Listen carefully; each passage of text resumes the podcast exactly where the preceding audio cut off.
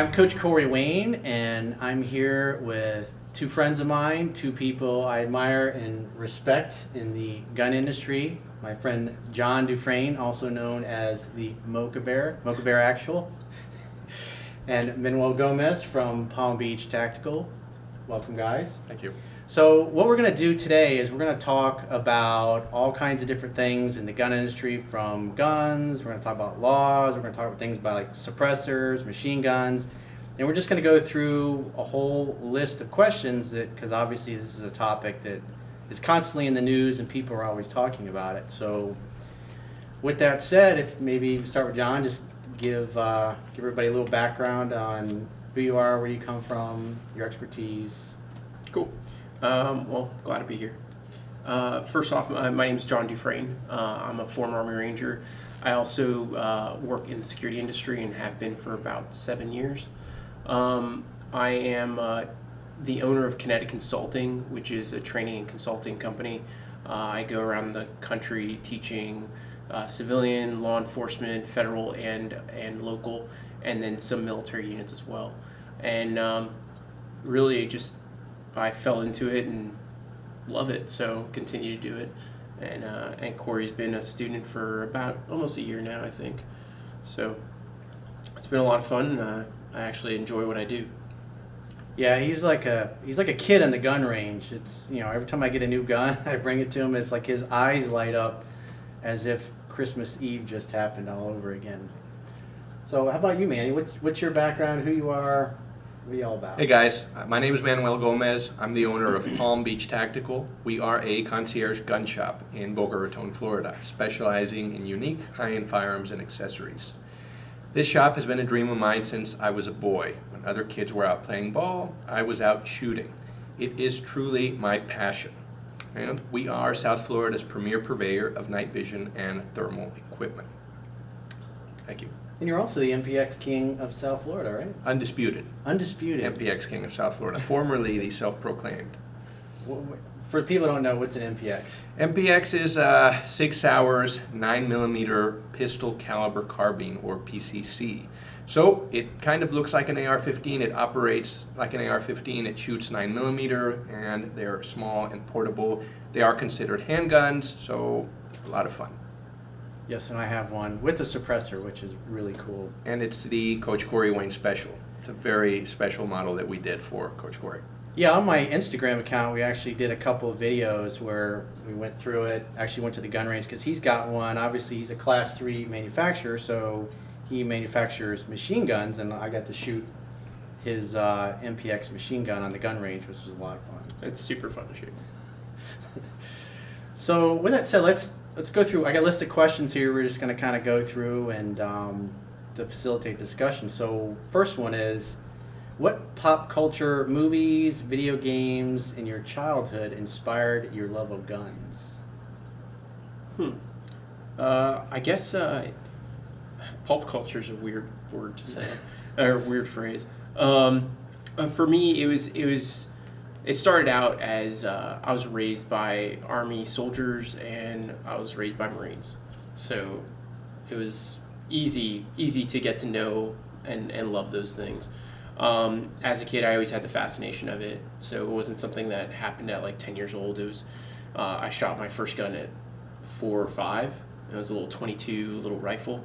My grandpa let me shoot at like little cans, um, and uh, I it was a fascination from there. Like I was I was hooked. Uh, but something movie wise that I really enjoyed was like uh, the movie Navy SEALs.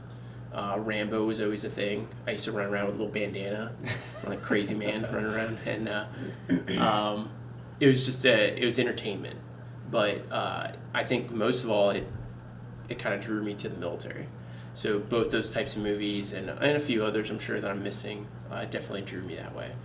And then, um, yeah, it's pretty much what drove me that way Cool. for my fascination.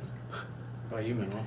I have to say, uh, Arnold Schwarzenegger and Sylvester Stallone movies, classic action heroes, real men, real tough guys, real badasses.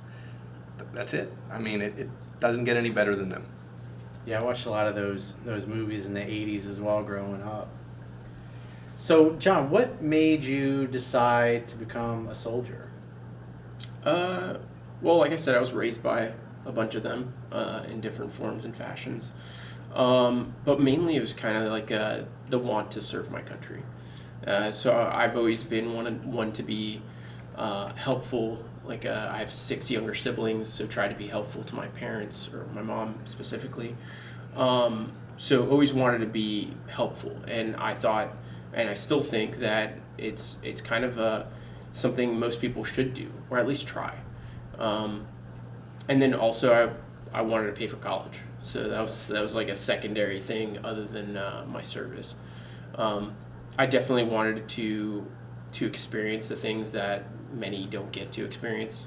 I think they say uh, like one percent of the population joins the military uh, in the United States, and then one percent of the one percent end up in a special operations community. So not only was it like something uh, I can be proud of and and feel feel honored to be able to do, but it was uh, it's definitely something that was fun. I, I really enjoyed it. Do you feel like it was your calling? Uh, to an extent, like yeah. you felt inside like this is what I got to do. This I- is who I am. ever since I was a kid, I had little camouflage outfits, dressed up as it for Halloween. Like, it, it was always my, my it, it was definitely where I was going. Um, and then uh, tried, uh, I went to EMT school right before the military, and it was one of those things where I was like, I'm in the wrong place. Like, I feel like I'm in the wrong place. And it's not because it was EMT school, uh, because it was great learning, a lot of good knowledge, a lot of stuff I still use to today. Uh, but it was not where I uh, where I needed to be, and I felt that. And joined the military, and I I knew immediately when I got there that one, the recruiter lied to me, and then two, that, that it was uh, it was the right place. Like I was I was on the right path. So it was really cool. What, what was the lie that he what he lied to you about? Oh, you know, all, all the recruiter lies like, oh, you're gonna be a man amongst men. Oh, it's gonna be awesome. You're gonna be a badass. Like all the things that they want you to know. And then you get there, and then the drill sergeants are just on you uh, immediately and, and tear you down and treat you like crap and uh, all, all the, the general things you would expect. Um, the good old gunny style of, of stuff. And and not that it was bad or unexpected because I kind of expected it, knowing from from either movies or what I've heard from friends or the uh, the relatives I had growing up.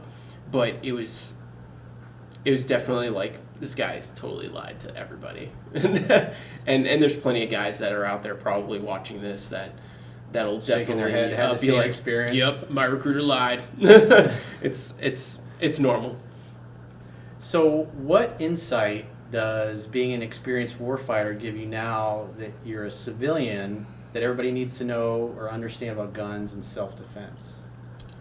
Um, so so experienced warfighter is probably the wrong term for it. Um, like I have some experience, right? Uh, there are guys that have way more than me, guys that have way less than me. It, I'm I'm in there as experienced to an extent, um, but I think uh, people don't understand that that we we went over there, right? Or we we still are over there using firearms to protect ourselves, right? Protect ourselves and our buddies because those are the most important things, um, obviously for for country.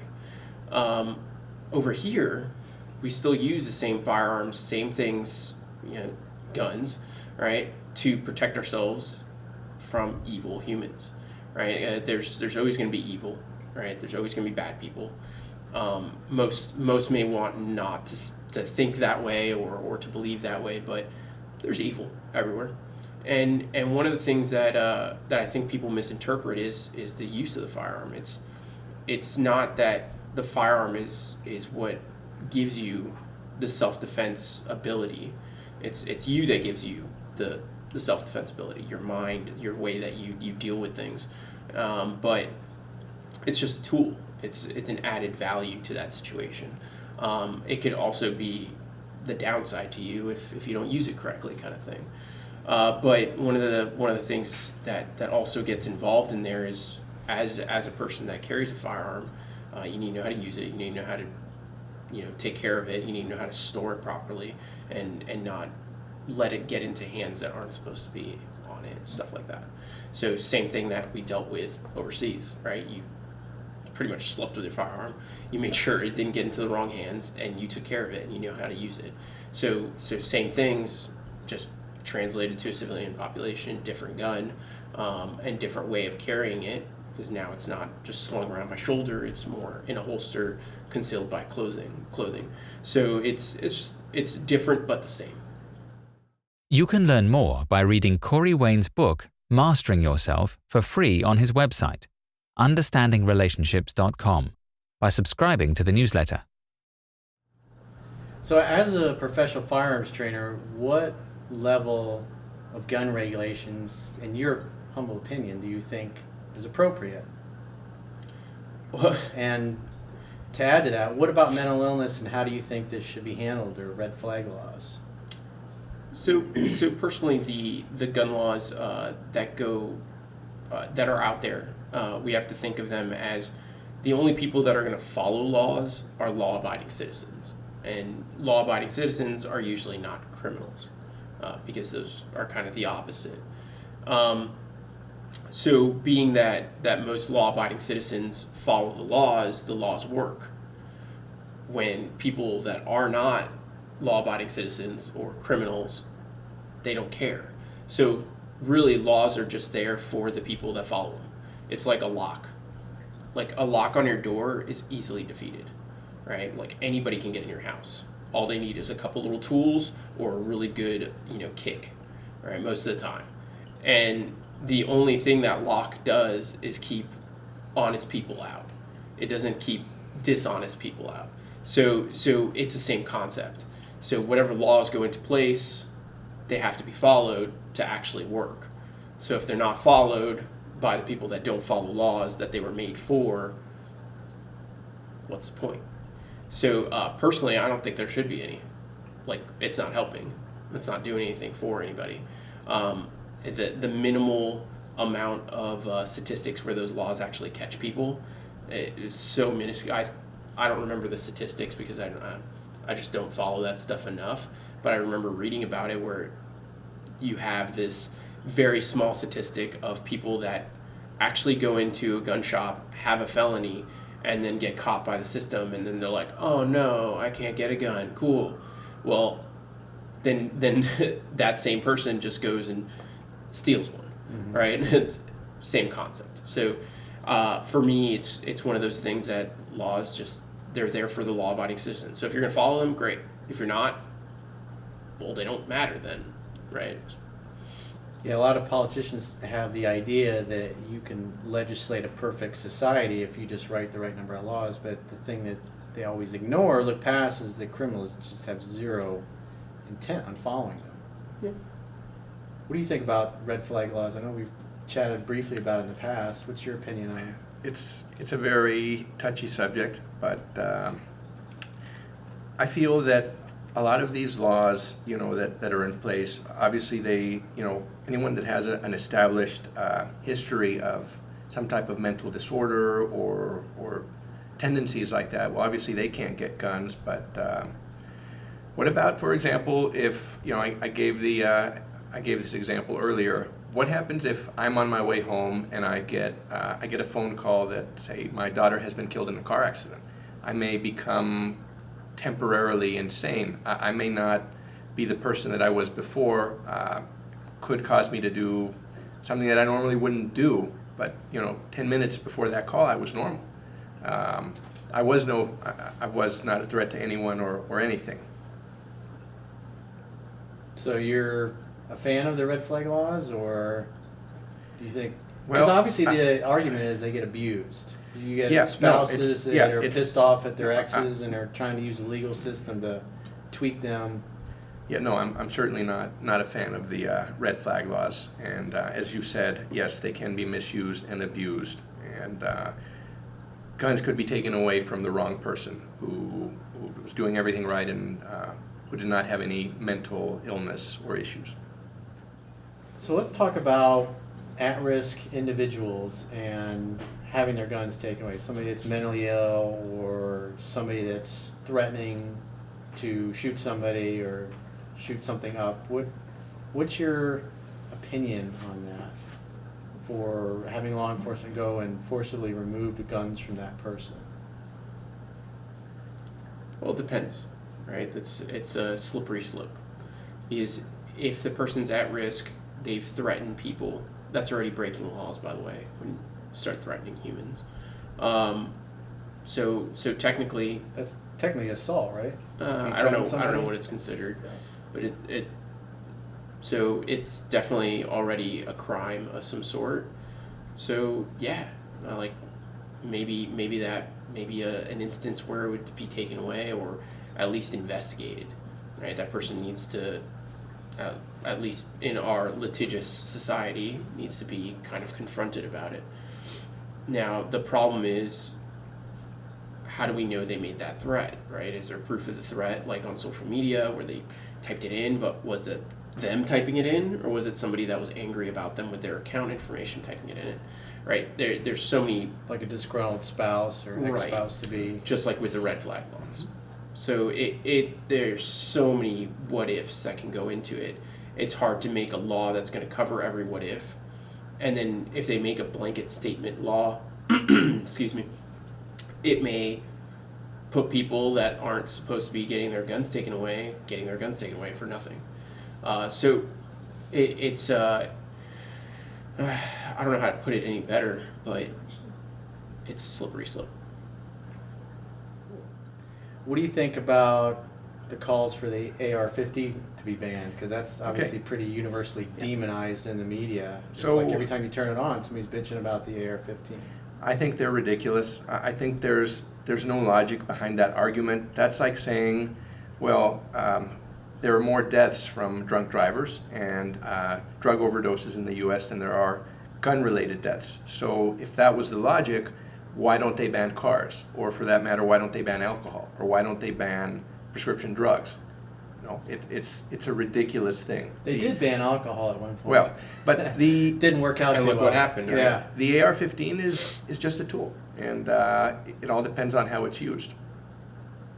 So, I mean, you, you look at Mexico because Mexico's in the headlines all the time now, and I think there's what two gun shops in all of Mexico, and so only the government and the criminals are armed, and the people are, I mean, they have no way to defend themselves, and you know they're right on our border, and you got those same people coming across the border with impunity, and you get these calls, oh, we're gonna we can just disarm everybody, and that'll solve all the problems. It's like it hasn't worked, especially there. So, what do you, so, what do you guys think about the calls for the assault weapons ban? What is an assault weapon, and kind of the silliness around the whole discussion? Because most of the people discussing it are completely ignorant of, of the weapons they're talking about. Well, it's it's a buzzword, of course. He's a, a weapon is a weapon, but anything can be a weapon, right? So, right, bottle. I assaulted him. Assault weapon, right? So, so it doesn't matter, right? They can they can buzzword all they want. It's just like marketing. Uh, they'll they'll use whiz bang words to make you buy things, like the Dyson Shark 2000 best vacuum ever, right? Like they're they're gonna use it for marketing, right? 2000 what? Why is it called a shark? Because sharks are cool, right? They eat things, so whatever.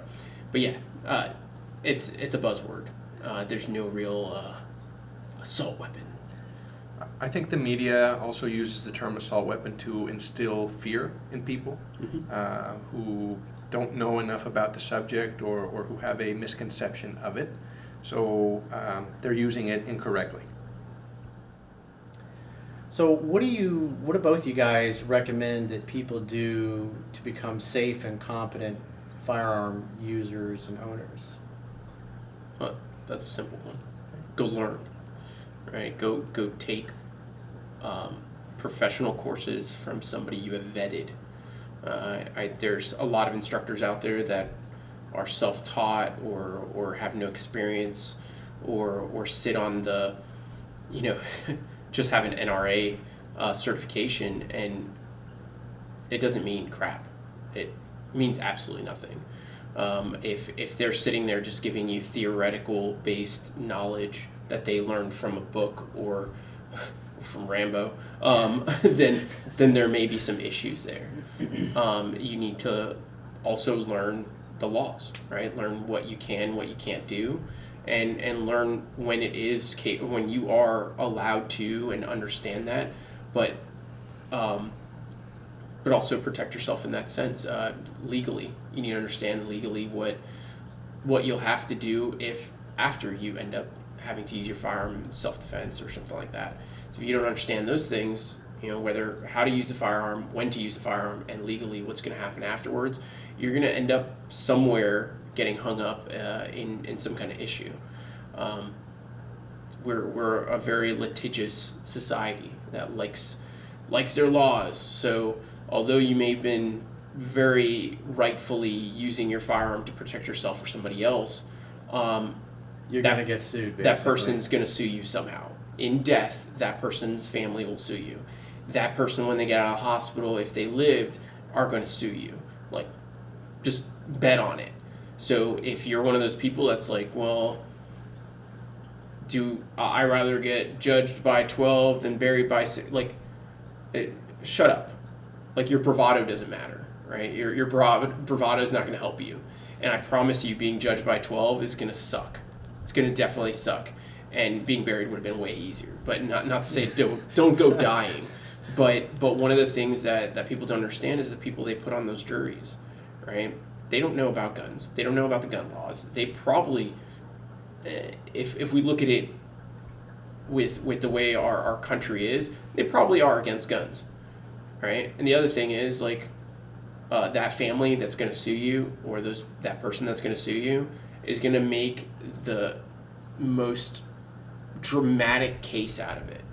Uh, look at look at tons of uh, tons of shootings that are out there that people have have dealt with and have had to you know mortgage their or refinance their house or give up their house or or any of the other things just because they protect themselves in their own home like it's it's ridiculous and uh, and unnecessary but it happens and, and if you don't understand when you can how how to do it and and also the laws behind it you may stick yourself into a really bad corner training So what what should people what what do people look for in a trainer? Obviously, you know, people all over the country and the world are so.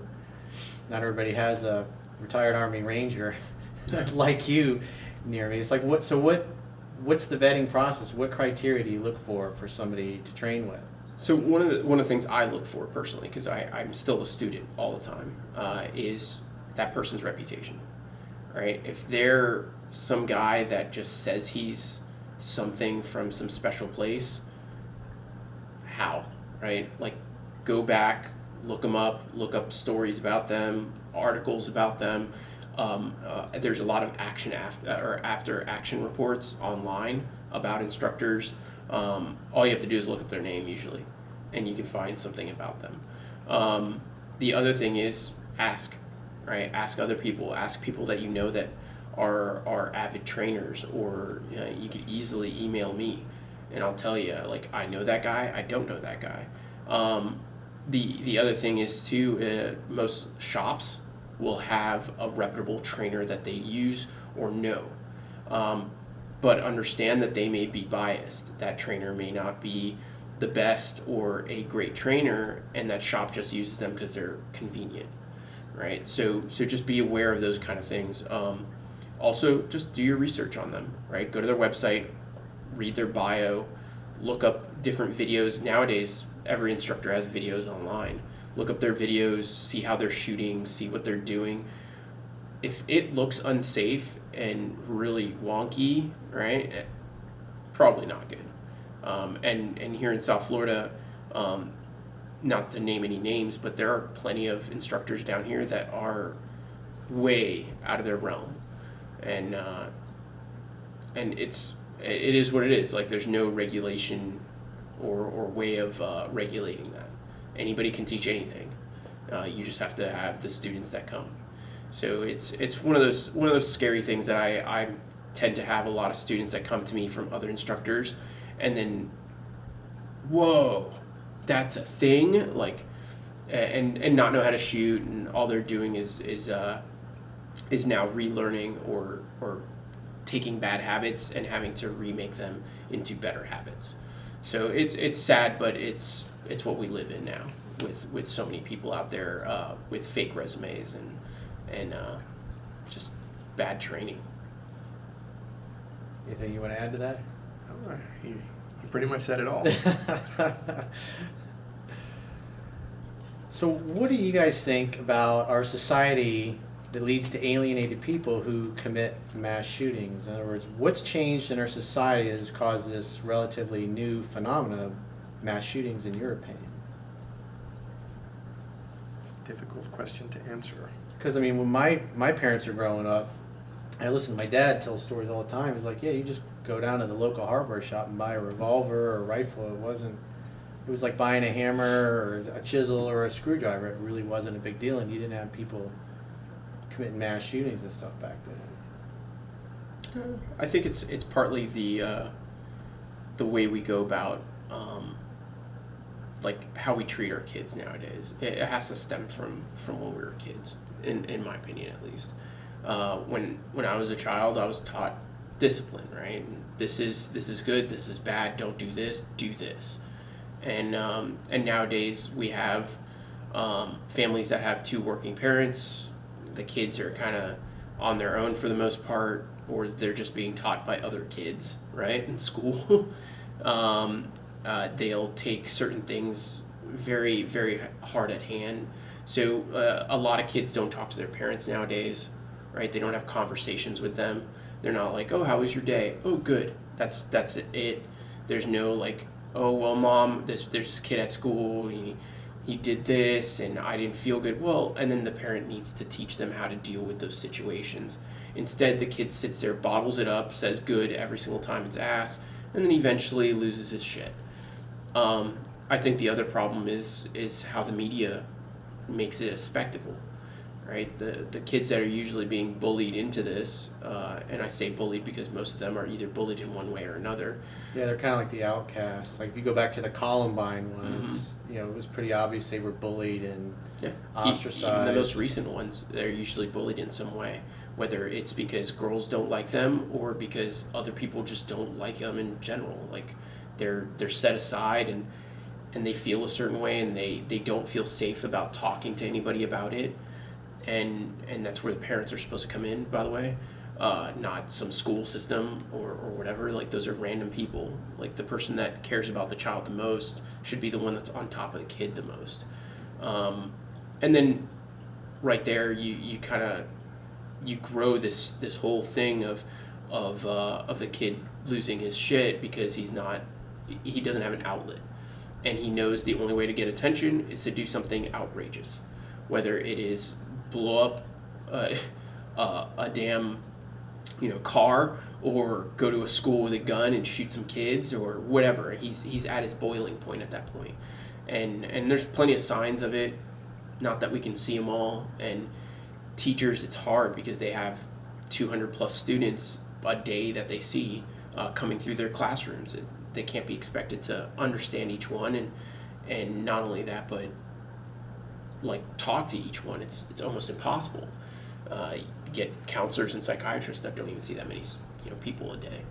So it's it's definitely a uh, a whole thing where where we have the parents are slightly at fault for not doing their parental duty or not having the time. And then the media for forcing that whole problem to to just be like just put out there so so uh, openly not to say that we need to you know censor them in some way but if we look at Canada they don't they don't show the face they don't say the name of any person that's ever done any massive act of, of violence and it's I believe it's against the law there, but you have to check that. I don't know for sure, but you don't see a lot of mass shootings. You don't see a lot of mass killings there for that reason, and because those kids aren't getting that kind of attention that they they're expecting, like they do here in the United States. So things like that we, we don't see as much, and um, I think that's two parts of the problem. There's probably plenty more. You can learn more by reading Corey Wayne's book, Mastering Yourself for free on his website, understandingrelationships.com, by subscribing to the newsletter. So what do, what do you think? Because obviously, you know, we're in an election cycle, and several of the people running for Democratic president have come out and said basically that they're going to actually use the government to, conf- if they get elected, to confiscate certain types of weapons. So, what do you guys would think would happen if they try to take guns from the people, whether it's pistols, rifles, or just outright ban everything? And then what do you think would happen if they succeeded? Well, Because we got what is it? The numbers are over 300 million guns in the United States. There, and the other thing to keep in mind is you know guns have been part of our history for so long. I know, like my own family, is like the guns just kind of they got passed down from generation to generation. When you know my grandfather died, he had I think it was 30, 32 different pistols that he collected because he used to he used to shoot back when he was in World War II. He was, he had a 45 standard issue and he liked to shoot. That was one of his, his things. And obviously, when he passed away, the family got all of his guns. So you got guns going back over hundred years Mhm. that just that were no serial number. Nobody even knew knew they were out there. And so you know that three hundred something million, you know that might be that number might be off significantly. There might be a lot more than that. Yeah. But it's you know, what do you what do you guys think would happen if if they passed a law and said you got to turn in your your AR, or you got to turn in your pistol with your ten round magazine? It, a lot of people are going to lose guns by accident, right? They're going to, oh, fell off a boat. Um, uh, but Boating accident. boating accidents. There's gonna be plenty of those reports. Um, but mainly, I think it, it's gonna it's gonna spark different things, or- it may spark different things. Uh, it may spark the, the people that are gonna outright refuse and rebel. It may spark the ones that are like law-abiding citizens, so they follow the laws. They're like, okay, well, I can't have these anymore. I have to give them in. Um, and then it's gonna it's gonna it may spark you know other countries to be like ooh la la now they're an easy target right? Uh, it's yeah it's it's always been uh, the united states for, for at least the the few, well couple hundred years that we've been alive now or running people have hated us right? There's been a lot of countries on our soil in, in different forms and, uh, and manners and now we have definitely a radical side of uh, the world that hates us. And and if you think the war is just going to stay on one end, it's you're sadly mistaken. It's it's going to constantly come further and further our way, um, and that like we were talking about with Mexico, they're right there. They are right there, and there's a bunch of people there that want their way or the highway kind of stuff. Um, it's it would be bad. It would definitely be bad on the on the aftermath side of things, and and what's what people won't understand is that everybody's going to be affected in some form or way. Uh, whether you like guns or you don't, like it's going to affect you because now you're you're hoping that you know the what, what uh, I think I was talking to Fort Lauderdale PD right. They only have 550 officers for a couple million people. Like they can't help you, bro. They're not going to get there in time. They'll be there to 10, clean 10 up. 15 minutes away on, Yeah. a, on a The- good day. they'll they'll clean it up, right? They they'll let your family know what happened, right? But they're not going to be able to help you. They just won't. So the, this whole confiscation stuff is is gonna it's gonna cause a lot of issues uh, in so many different ways. And some of the politicians are also saying that the police are basically going to come kick your door in and, and take your guns forcefully. It's realistically, you got what was it 550 officers over how many million? How many are in Uh, south this area? oh, Lateral? down in the South South Florida area, millions, millions of people. let's hope that day never comes. Yeah, and the other thing is like those officers may not do it. Well, we're seeing a lot in the news is these sanctuary gun cities now. Several of them, obviously, in Mhm. Florida, where the city councils are passing laws saying that we're not. You can go ban all the guns you want. We're not enforcing them. This is a Second Amendment sanctuary, it's and our you can keep it. constitutional right. Absolutely. So people are in smaller communities fighting back. It's like all over the country, which I think is pretty cool. Mhm. They're just saying, nah, we're not we're not enforcing these laws. Everybody should have a gun. Yep. How is how I don't know how much how you guys closely you follow what's been going on with 3D printing. Uh, You maybe saw a couple years ago the Yeah. guy that I think he printed a like a one shot pistol using uh, I think it was plastic. But if you've ever watched the um, the laser printers that they use lasers to heat up um, some kind of substrate, and what it does, it melts it together like the Super Draco thrusters on the the SpaceX capsule that take off. Those things are actually made with 3D printing. Hmm. And so, if you can build a rocket engine with 3D printing using lasers to melt, melt the material, five years, 10 years, 15 years down the road, I mean, it, everybody could be able to, to buy for 300 bucks, go to your local Office Depot or Home Depot and buy a 3D laser printer, and you can print metallic parts that, and so you literally, you know, we're, there's a timeline and it's shrinking and we're getting closer and closer today where the average person is going to be able to go to Office Depot or Home Depot or any Walmart and Mhm. pick up a nice high quality laser printer and print out metal parts at home and you, know, you can have all the gun laws you, you want and when you have that kind of technology out there that anybody can pretty much print anything they want that's going to kind of render all gun laws pretty much useless other than the people who will actually follow them What's funny is that even even with that, people are still going to use other things. Like anything's a weapon, right? Like Manny's bottle here is really hard. I can beat on somebody pretty good with that. A pencil. A pencil, right? John Wick, three people, one pencil, right? no, but but in, in all seriousness, it is uh, like anything can be used. Uh, so it's you're taking away a tool, they're just going to replace it with another tool. Uh, look at China, right? No gun law, or I mean, sorry, no guns, right? Allowed.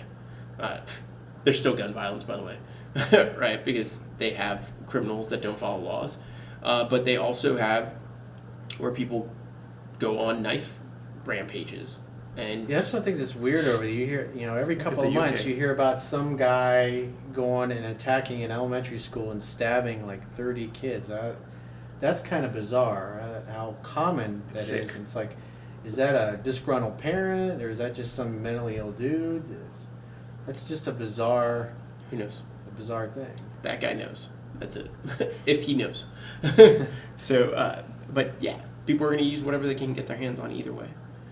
I mean, like, uh, guns aren't the only thing that kill people. If you look it up, FBI statistics are out there where people get bludgeoned, hammered, hit with bats, stabbed. You know, like, there's like f- people that kill people with forks. Like, Yeah, It more, doesn't matter. more people are killed because there's only like th- between three and four hundred people that are killed each year through rifles, which obviously the AR-15 is a rifle. And when you look at people that are killed with hands and feet or knives, the numbers are three, four times knives and hands and feet versus rifles. So it's really you figure a few hundred people. It's all about saving lives, is what they like to say. But you know, you got eleven was eleven teenagers dying every day from texting and driving. Right. mhm. Why does nobody care? But they made a law that. about that, right? You're not allowed to. So people aren't allowed to die anymore from texting and driving. sorry And Sorry. it keeps happening. Yeah. So it, it doesn't matter. Just like drugs. Drugs have been illegal for how long? How many people overdose on drugs? Because they don't follow the law. They don't care about it. Right? Law only keeps honest people honest. Other than that, it's wild west. So, what is, and I want to hear from both of you individually. It's like, what is your view on the Second Amendment, its purpose, who should and shouldn't have guns, and just the current overall gun debate? In other words, if you can encapsulate your view of the Second Amendment and its purpose and the history behind it all, what, Well, uh, second, our country was founded on uh, basically on the Second Amendment, on the right to bear arms, to be able to protect ourselves from a tyrannical government, to be able to protect ourselves from those trying to hurt us. And it is our right to keep and bear those arms. Simple as that. It really has nothing to do with duck hunting and self-defense. It's really as a last resort to resist a government that's become tyrannical. Yeah. And when you read the words of the founding fathers, they were very explicit and very clear in their writings that that was the intent. It was such an obvious thing at the time that they really didn't even see the need to even put it into law. And uh, obviously, some of the other states were adamant that it be put put in there. And one of the things that were discussing in the documentary is some of the I think there was two two of the states wanted to uh, protect their militias to go after the escaped escaped slaves, but the majority of them, you know, they wanted it uh, memorialized in the Constitution because you know founding fathers were very familiar with all the other governments and democracies that had failed, and they wanted the people to be able to, they wanted everybody to be armed, the whole body. They even used the words the whole body of the American people. Yeah. I, I think, uh, like Manuel said, it's literally for us to be able to bear arms. Like, uh, like we have freedom of speech, right? We can say whatever we want. I can say I hate whoever I want, however I want, and whenever I want. Same thing, right? I can own a firearm. I can go play with firearms. I can go shoot, you know, wherever I want, you know, that range wise.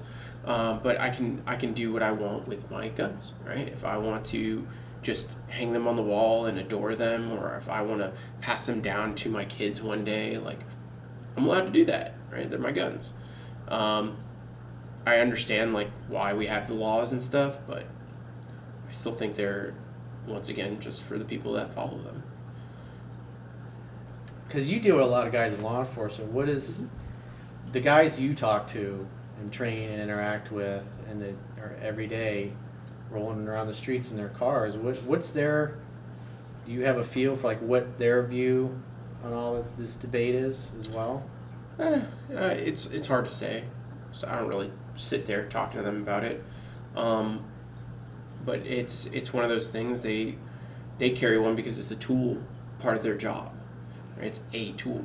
They've got a bunch of other tools on their little Batman belts, so they they have lots of options to go through before they they even go into the firearm thing. But um, one one of the things I like to let them know is that uh, the firearm, although it's it's uh, one of the pieces of you know equipment that you have. It's probably one of the most important pieces of equipment to know how to use. Uh, the other ones don't have as drastic, um, I guess you can call them consequences if used incorrectly. So uh, for for them, I think it's it's a tool. Uh, for some of them, I know most most law enforcement guys I know own multiple firearms that aren't part of issued department stuff. It's their own stuff because they enjoy shooting. They they well, part of their job they should know how to, and a lot of them actually enjoy it recreationally as well. So they would have to turn in their own firearms if any of these laws or if, if we had a confiscation of some sort too. And their rights would be taken away as well. Like it it doesn't help anybody in, in the way i see it. Um, the other thing is that politicians aren't thinking this way or, or maybe they, they don't realize it but they, they may alienate themselves to them you know that they're being protected by guys that are considered law enforcement of some sort What do you think about the argument that people say, well, only the police should have guns?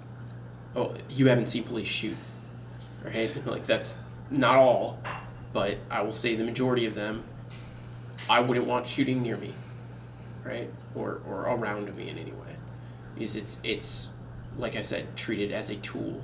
It's not treated as a responsibility or a priority in any way, uh, which it's hard to force everybody, but the standards are very low. Is it fair to say that there's a lot of people in law enforcement that don't practice enough with their guns, their firearms, and they Absolutely. should? And, I mean, I've seen you know plenty of those you know police shooting videos, and a lot of times they, those guys pull their gun and they just start you know firing away kind of wildly, and they go through a couple of magazines like that, and they don't even hit the guy once. Well, one of the problems with that is is they're they're being trained on on a range, right?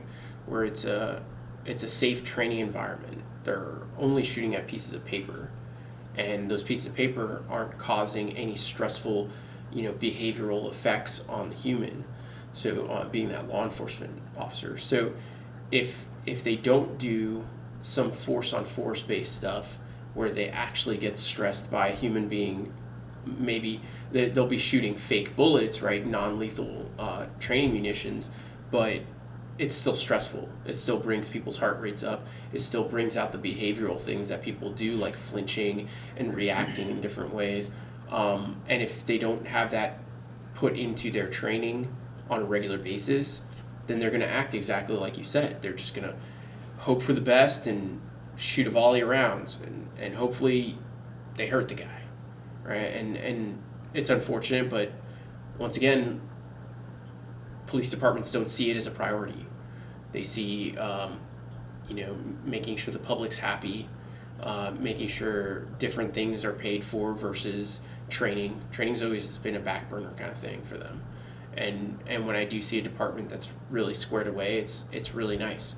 Um, the only time they'll spend extra money on training is for SWAT teams. Uh, the funny part is SWAT teams don't get into as many shootings as patrol officers at all. They're usually the ones like doing warrants. It's like a planned um, execution of a mission versus these guys that are on the street, the patrolmen, and it's straight spontaneous. You know, what's the most dangerous thing law enforcement do? Uh, traffic stops. Who does traffic stops? You know, patrolmen. SWAT guys don't do traffic stops. They're like, eh, that's not my problem. but the patrolmen are the ones that are going to do that, and those are the most dangerous things that they get into is, approaching a car they just pulled over because their plates aren't in, or, or they broke some kind of law, and uh, and now they're going up to this random car to this random person and just to meet them face to face in in this distance, and uh, and hope that that guy doesn't want to kill them. So. I know we kind of touched on this briefly, but uh, one of the questions I had here was what's your opinion on the fact that police are 10, 15 minutes away when you call them, and what are you and your family supposed to do when your door's been kicked in by criminals and you're waiting for the police to arrive? We have to defend ourselves. I will protect my family until police arrive. We, we have to do something. We cannot just let somebody hurt us, or tho- those that we love. I think it's a powerful question, though, for the average person that probably doesn't really think about that. If you know on average, on a good day, that police are 10, 15 minutes away and you're dealing with an intruder, it's what do you do until the police arrive if you've decided you're the only the police should have guns and therefore you're not going to participate in it? Yeah. You're going to use harsh language, spitballs, try to reason with them? It's a bad day for that person. Yeah. Yeah, and and who hasn't noticed how how easy interior doors are to kick in? So it's not like you can lock yourself in your bedroom. Yeah, as a builder, as a guy who knows how to build houses, there's a nice little swift kick, and you can pretty much kick in any door in Deadbolt. Yep. You can learn more by reading Corey Wayne's book, Mastering Yourself, for free on his website, understandingrelationships.com, by subscribing to the newsletter. Uh, can you guys comment on natural law and the origins of the right to self-defense? Natural law, obviously preceding the Constitution. It is our birthright since the dawn of man to have the ability to protect ourselves, those that we love, that which is ours as human beings. I'm not going to let anybody hurt me. You're not going to let anybody hurt you or your family. It's kind of genetic, right? Caveman me was like, I will hit him with a stone and live, and then had another baby, and then that baby had a baby, and baby, baby, baby, baby, baby. Now me, kind of, I wouldn't be here if he didn't defend himself, kind of thing. Uh, so yeah, it's definitely a natural thing. Like, I don't want to die. Like, I got so much stuff to do. I still need to visit like the Eiffel Tower. Haven't seen it. Pretty cool. Want to go see it, right? So I want to live to go see the Eiffel Tower. Things have changed a little bit since I've been there 15 Yeah. years ago. Just look past all the bulletproof glass around the Eiffel Tower. Uh, one, one of the things that, that I, I look forward to is all the new ice cream flavors, right? I'm missing out on a lot of ice cream flavors if bad guy gets to kill me. So that's my motivation now. Ice cream. Ice cream. And cookies. And cookies. So many different flavors. So what what are like some of the biggest common misconceptions in the gun world? Okay, so you can't just buy a gun on the internet and have it shipped to you. That's that's 100% false. You can buy a gun through the internet, but the way it works is the gun shop has their FFL, which is their license to buy and sell firearms. They would actually have to transfer it to another FFL, whether it's in state or, or out of state. And then the receiving FFL would actually conduct the background check and questionnaire for the person who actually bought the weapon. So, yeah, there, there, you can't just buy it and, and have it shipped to you. That's, that's false. And obviously, wherever you're shipping it to has to comply with the gun laws in that particular Exactly. state. It's not Amazon Prime. No, it is not. Okay. So how? Because we hear a lot about background checks, universal background checks. What what is the what does that mean? What is the background check system as it currently stands? Okay, so we'll, we'll go through the process, right? So somebody comes into the shop, they, they want to buy a gun, they buy the gun. Before we release them the gun, we have to run their background. In our case, in the state of Florida, we run it through FDLE, Florida Department of Law Enforcement. So uh, we would fill out some demographic information. They, they may or may not wish to provide their social security number. Uh, that would help, you know, prevent misidentification or if they had any complications, uh, you know, prior to, uh, that could help, uh, you know, tell the, uh, the investigator or whoever is actually doing the background check, you know, to make sure it's the right person. So yeah, um, we'd have to submit the background check, and um, then it comes back either approved or or not, or some type of decision pending. If it is approved, the person now has the right to take the gun that same day if they have a concealed weapons permit. If they don't, in Palm Beach County, there would be a five-day waiting period or a cool-off period, as as they call it. So you can't just go into a gun shop and buy a gun and walk out with it. It doesn't work like that. You have to run your background. Every time. Every time, every time you buy a gun. Yep. If I if I buy a gun today, and since I have my concealed carry license, I take it home. Then I go back to Manny's shop tomorrow to buy a new gun. He's got to run a new background That's right. check. Uh, let's talk about machine guns and machine gun laws in 1986. You know, Okay. because you see people all the time. There's oh, you had a machine gun. So can you clarify what actually is a machine gun? Who can have one? Okay. What the laws are? So a machine gun is any type of weapon with a high rate of fire. So what happens is you press the trigger one time, and while you're pressing the trigger, the weapon keeps firing. That makes it fully automatic, unlike semi-automatic, which requires an individual prick, trigger press every time you want to fire that weapon. Um, civilians are allowed to own machine guns if they are transferable. This means they were manufactured and registered pre 1986.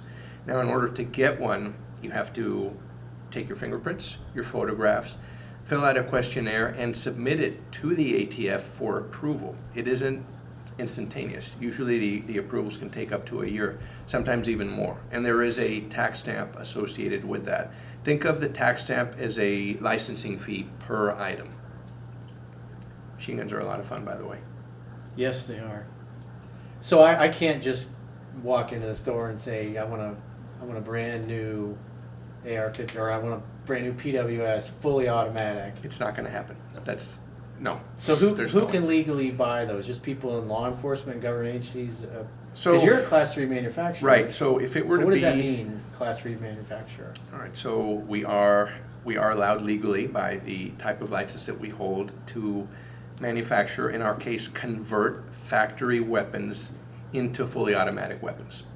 And we are able to proactively market and sell them to departments or agencies, law enforcement departments or agencies. So it's agencies. basically just different government agencies you you Right. manufacture for. and We sell could to. not sell that to an individual. There is no way. It's just not possible. So in other words, you know, for all the people who are saying, uh, you know, it's easy to get a machine gun. It it's is like not, it if is you're gonna- absolutely false. It is not easy to get a machine gun. And they're tens of thousands of dollars. Yeah. Oh yeah, let's talk about that too. Yeah. So um, What's a pre nineteen eighty six Okay, machine all right. gun? So- cost? because there's only a finite number of these machine guns in the registry. When I say the registry, I'm talking about the NFA registry, the National Firearms Act registry. Prices have skyrocketed. It is an appreciating asset. Those of you looking to invest, that's a great, great platform to do so. So let's talk about what an M16 cost at a gun show. An M16, by the way, is Colt AR-15. That's an actual factory-built machine gun. So it says M16. I'm sure you've heard the name. You've seen them in all the action movies up until today's date. So getting back to the price at a gun show, 1985, you could have bought a brand new Colt machine gun, an M16, for around $900. Today, 27, 28, 29,000. A new one, unfired, could be in the 40s. HKMP5s are, are in the in the high 30s. I mean, machine guns are, are very very expensive. So not only um, is it cost prohibitive, but there is uh, there is the paperwork and then the waiting period. So it is not easy to, to purchase one.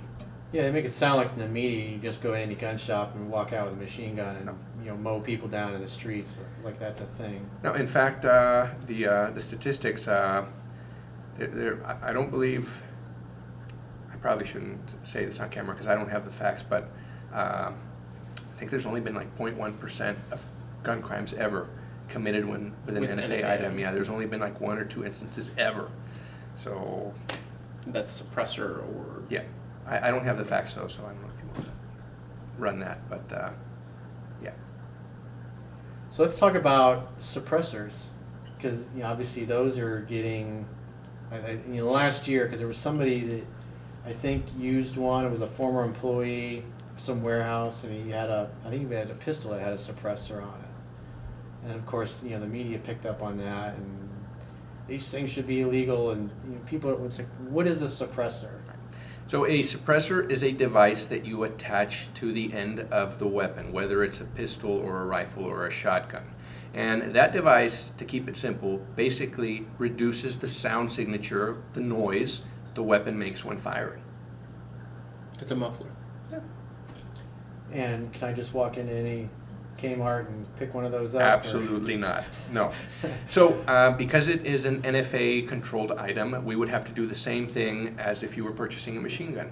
You would come in, uh, you would have to get fingerprints taken, your photograph, fill out a questionnaire, pay the $200 tax stamp to ATF, submit all of this paperwork to the ATF for approval. You may or may not get approved, and then there's the, the waiting period. It could be anywhere from three months to a year or greater. So, no, uh, the answer is no. You can't just walk into a shop and buy a suppressor. So the reality is these things, you know, like I know the one I have for my MPX got a serial number on it. Government ATF knows who That's I right. am. Absolutely. They know what the number is on the suppressor. They know my address. They They have your picture. They Yeah. have your fingerprints. They have your Fingerprints. blood type. Like They- they mother's, know everything. Mother's maiden name. It's true. Um, but no, they're and not just that, but they're misinterpreted by what the, the media sees what Hollywood puts out. Hollywood puts out what's cool and entertaining, not what's real. Right? Suppressors don't silence a gun. It's not James Bond quiet. It's not. Not you know, Hollywood like quiet. it doesn't sound like a laser. Like it, most of them you still need hearing protection, right? But it dampens it enough to protect your ears more than, um, you know, 180 decibels of, of loud gunshot. Um, it and it differs per gun, differs per suppressor. So people that are, are thinking that they're for assassins and stuff like that, assassins don't use that. Like you're watching movies, cool, and enjoy your movie, but understand that suppressors don't sound like that. They're much louder, and you still most of the time need hearing protection. yeah, they reduce it about what 30 percent on average. Uh, 30, 30 decibels. So that takes your 180 decibel to 150-ish or 130-ish, depending on how loud and all that jazz. It also depends on the bullets. So some are quieter and some are louder, but none of them end up being, you know, James Bond quiet. Nothing, nothing productive does at least. Um, I- I'm sure there's a lot of people watching who may have never fired a gun, who don't believe in them, or who are against them, or who are just unsure about them.